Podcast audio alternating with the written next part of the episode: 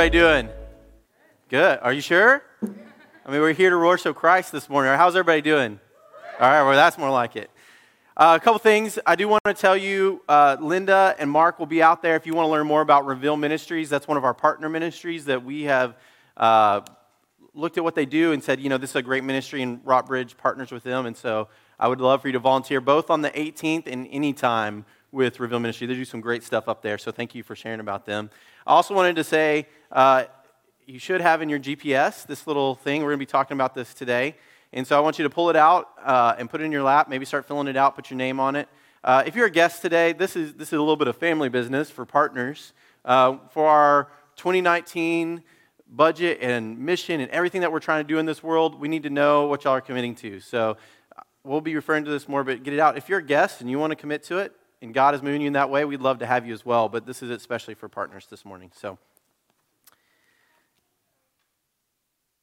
I sat there and I was astounded. There was one couple on the dance floor. It was at a wedding, and it wasn't the bride and groom. It was a couple that had been married for 50 plus years. And as I glanced at their faces, you could tell that they were still as in love with each other today as they were when they first met. You know, one of my and uh, Michelle's favorite things at weddings is when we get to go and uh, sometime during the reception, the DJ will call out and say, All right, all the married couples come to the floor, and, and you start dancing. And, you know, they'll, they'll tell a silly joke like, Okay, if you've been married more than an hour, you can stay, right? And then, so the, the couple that's just married goes and sits down. And then they'll say one year, five years, 10 years. Michelle and I are excited we get to make the 10 year mark. We've been married for over 10 years now. Yeah, she's a saint. She puts up with me. I don't even know. And then 20 years, 30 years, 40 years. Now you're seeing the couples that have really committed to it, right? 50 years. There's usually just maybe one, maybe two people left. And so I started to think, what is it? What is it about these couples that allows them to commit to each other for 50 years? And the word that came to mind was faithful. CNN did an article where they interviewed a few of these 50 year couples, and this is what one wife said. Think about the vows that they've made. This is advice they give to people if they want to last 50 years or more. And don't get angry or upset about something and say, I don't want to be in this, because that is not what you promised. And always give respect to each other. Be faithful. And then the husband said this I've learned over time the best thing I can do to keep the peace is pick cars and electronics and leave the rest to the wife something about happy wife, happy life, right? And I would definitely do it again. But I want to go back to that quote that the, the wife made. Think about the vows that they have made. Think about the vows that you've made. If you're married, shout out some of the vows that we say at weddings. What are some of them? Better or worse? What else? I'm sorry, say again. In sickness or in health? What else? to cherish one another. Share the middle of the cinnamon roll. The strangest vow, I did a wedding on a boat, and the strangest vow was there's no impediment to us getting married. No legal impediment to us getting married. That was an interesting vow. Or how about till death do us part? That's the kind of commitment that we make, the, the, the vows that we make that we are called to be faithful to. Now, actually, this sermon is not about marriage. this sermon is to remind us that God is always that faithful partner.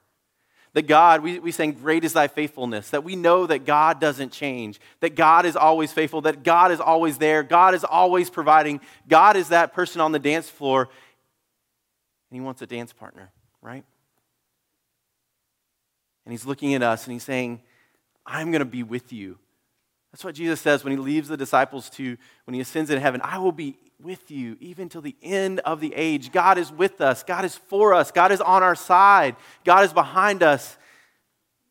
God is before us. God is faithful. And so it's up to us to decide are we going to step out on that dance floor and be faithful to God? we talk about what we commit to is with our prayers, that we're going to pray daily and read our scripture. our presence. We're going to show up for worship. We're going to be part of a life group or Bible study or community. Our gifts that of the goodness and greatness that God has given us that we are going to give back to God. Our service, the spiritual gifts that God has given us that we're going to use those to build God's kingdom and our witness. And our witness. That we're going to share this good news. Because Josh shared beautifully, that's, that's the best gift of all, isn't it? And I know some of us aren't comfortable with it, but we're all can invite someone to church. And then just have, have Josh tell a story, and then boom, it'll be good news. Thank you for sharing that last week, Josh. Our scripture this week comes from Philippians chapter 4, verses 10 through 20. I hope you have a Bible. If you don't, uh, we have extras out there, and it'll also be on the screen uh, above you. So listen to the scripture. I was very glad in the Lord because now at last you have shown concern for me again. Of course, you've always concerned, but there was no way to show it. I'm not saying this because I need anything, for I have learned how to be content in any circumstance. I know the experience of being in need and of having enough, more than enough. I've learned the secret to being content in each and every circumstances whether full or hungry, whether having plenty or poor. I can do all things through the power of the one who gives me strength. Or, as the version may have grown up, I can do all things through Christ who strengthens me. Still, you have done well to share my distress. You, Philippians, know from the time of my first mission work in Macedonia that no church shared in supporting my ministry except you. You sent contributions repeatedly to take care of my needs even while I was in Thessalonica. You know, we've talked about the church at Philippi and how deeply Paul loves them and how passionate about it. And now we know, right? They gave him money. but it's so much deeper than that. And we know that. It's so much deeper than that. Paul was called by God to be an apostle to the Gentiles. He was called by God to go throughout the Mediterranean, Mediterranean starting new churches. And the church at Philippi even when he left, he left their walls. There was no way that money was coming back to them. There was nothing that they were going to benefit from this money. But they sent it to Paul so that he could go to other places and start new churches. That is why Paul loves this church at Philippi so deeply. They gave knowing it would not benefit them personally. this is what Paul says. I'm not hoping for a gift, but I'm hoping for a profit that accumulates in your account. Your account. I know I have plenty and it is more than enough. I am full to overflowing because I received the gifts that you sent from Epaphroditus. Those gifts give off a fragrant aroma, an acceptable sacrifice that pleases God. My God will meet your every need out of the riches in the glory that is found in Christ Jesus. Let that glory be given to God our Father forever and always. Amen. This is a powerful story.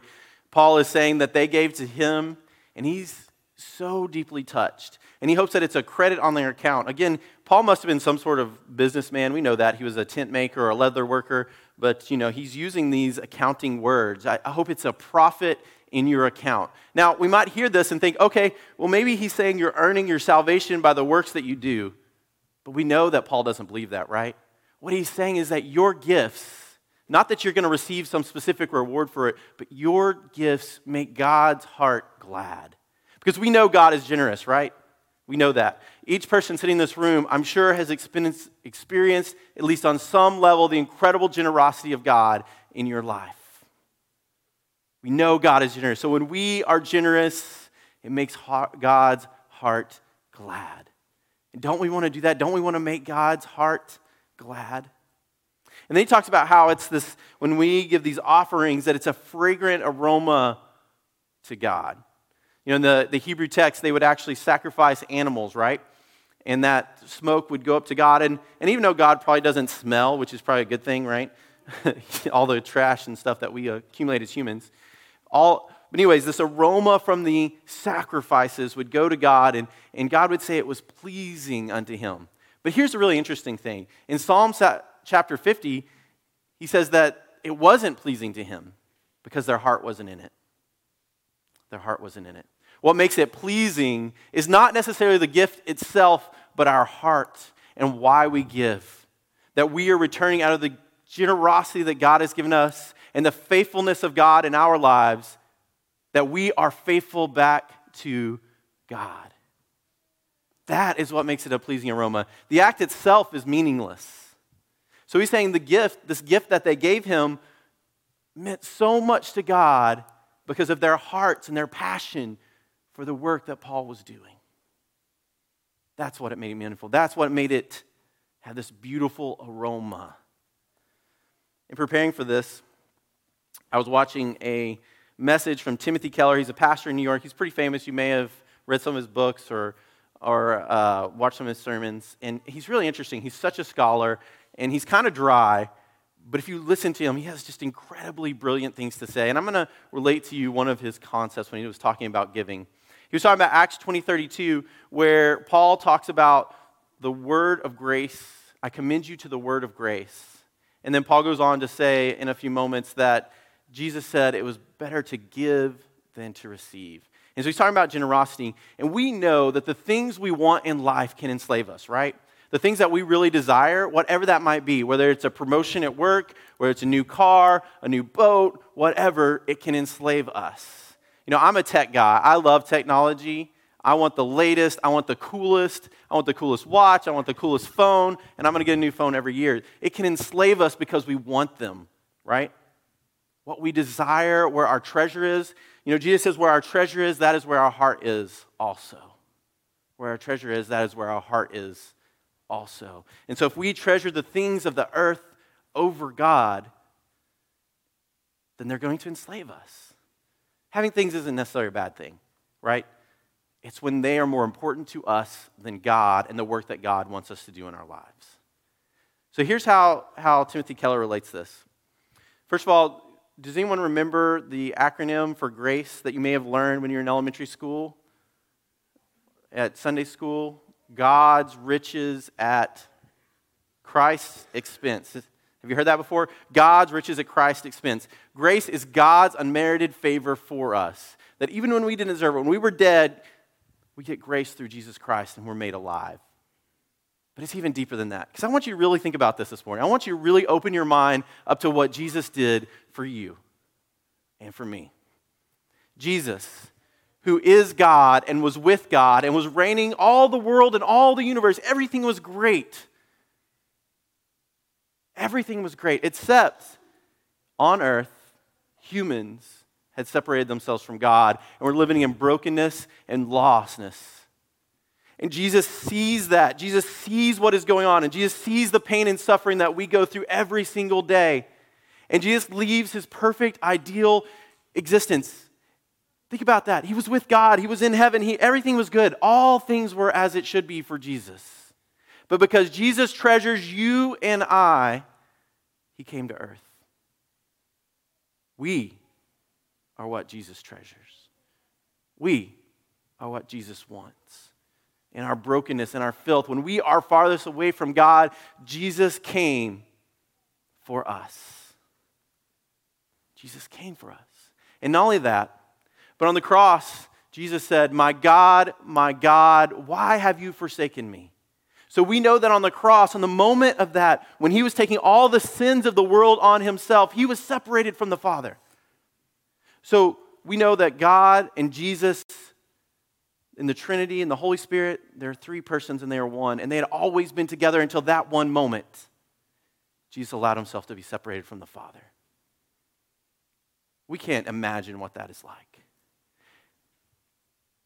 And Jesus did it because he treasures you. God is faithful. And God is generous. And what does God want for us? Is to be faithful and generous in return. So, what, is, what does it look like when we are empowered by the Holy Spirit to be generous? Well, first of all, generous people love. In our human existence, we only want to love the people that we think deserve love, right? That's, that's our hearts.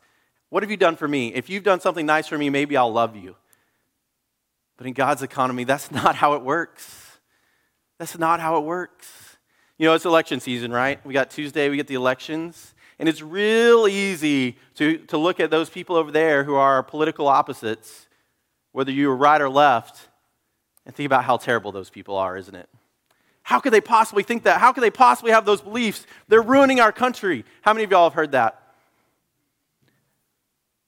Jesus calls you to love those you disagree with. Jesus calls you love those people you can't stand. Jesus calls you to sit at a table and be a family with them. Jesus calls us to love people we don't even like, people we don't even care for, people we don't even want to spend time with. You know, the, the church is a mess sometimes. My mom used to say, David, you're a mess, but you're my mess. Sometimes I feel that about you guys. Y'all are a mess, but you're my mess. But it's a mess because we love everybody, and we'll let anybody in, including you. So maybe we should love those who we don't want to love, those we don't like, one of those who think, oh my gosh, how can they possibly have that opinion? Jesus calls you to love them. I love this uh, ending to weddings. Bear witness to the love of God in this world so that those to whom love is a stranger will find you generous friends. Bear witness to the love of God in this world so that those to whom love is a stranger will find you generous friends. So, generous people love, generous people are thankful. Jesus tells a story, or not tells a story, but Jesus heals 10 lepers. They go and he tells them to go meet the priest and be cleansed, and one comes back and says, Thank you. Can you imagine that? Being healed of leprosy, that means you had a skin disease. You're covered in sores. In the Jewish world, you could not be part of the community. 10 people are healed, one comes back. Who do you want to be? Do you want to be like the nine who think that they deserved it, or the one who was so incredibly thankful that he sought out Jesus and he said, Thank you? God has been generous to you. We must be thankful for what God has done. Generous people grow. You know, oftentimes as humans, we want stasis. We want things to be the same. We don't want things to change. But that is not how God works. That is not what God wants. God does not want you to be the same Christian you were when you first started your faith as when you are 30 years later. One of our fun things to do as a parent is to teach our kids how to ride their bikes. Anybody ever teach a kid how to ride their bike?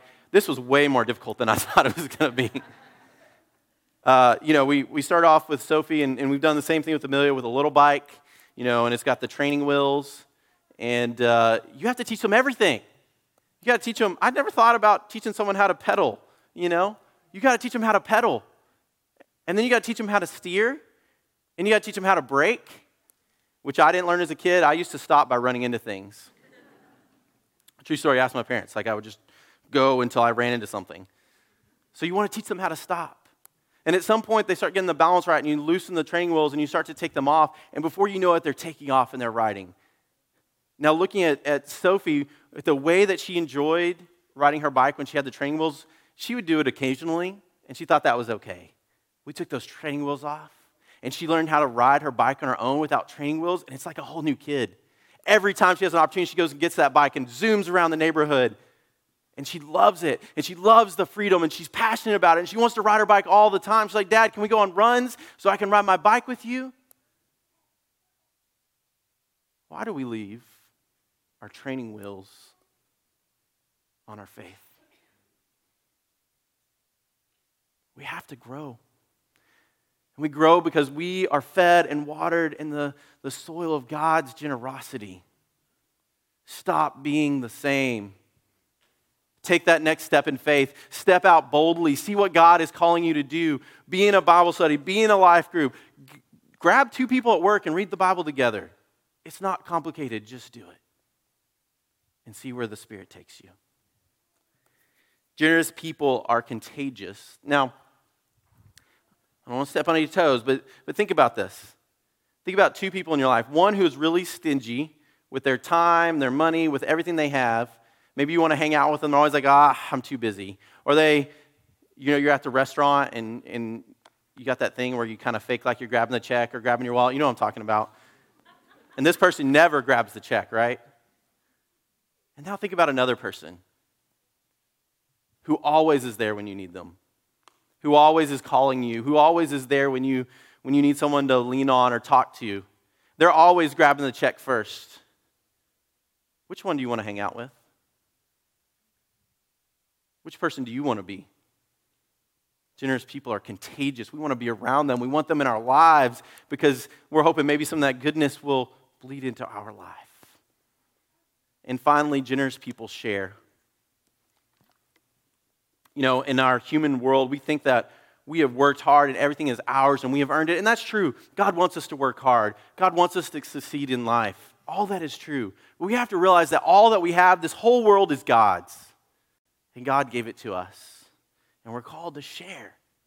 It astounds me every single day that there are people who have no food, there are people who have no water, there are people who have no shelter, and there are people who do not have access to education. And we think these are problems are so big that how can we possibly ever solve them? But my church, I'm telling you, they're not that big. Some of us are running a marathon or half marathon to raise money for clean water because the number one cause of death for children around the world is that they don't have access to clean water. Think about that. We open it, we just go like this, and that's how we get our clean water, right? There's actually a lot more to it, but that's what we think.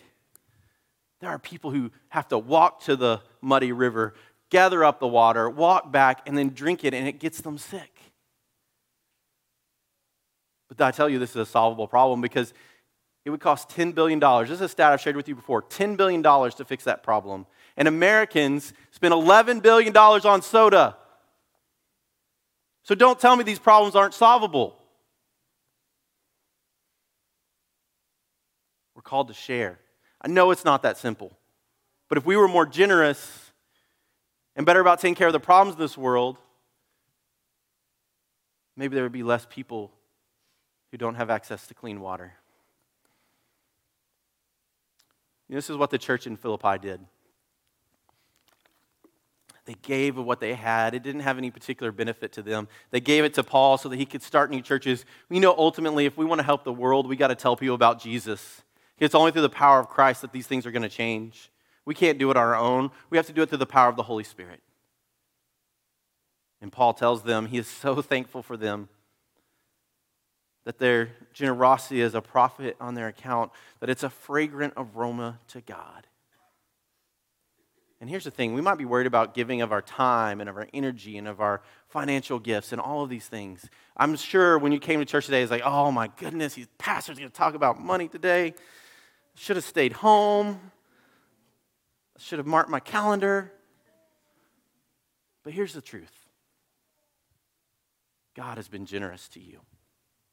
And God on that dance floor is looking for a dance partner. He's got arms open wide and says, I've been faithful. Are you going to be faithful? Here's what's amazing. In verse 19, it says, My God will meet your every need. That doesn't mean God's going to buy you a boat. Doesn't mean God's going to send you on a vacation, but God will provide your every need so that you can be a person who is generous with your prayers and your presence and your gifts and your service and your witness, so that there's no child ever who has to die because they can't have clean drinking water. In the name of the Father and of the Son and the Holy Spirit.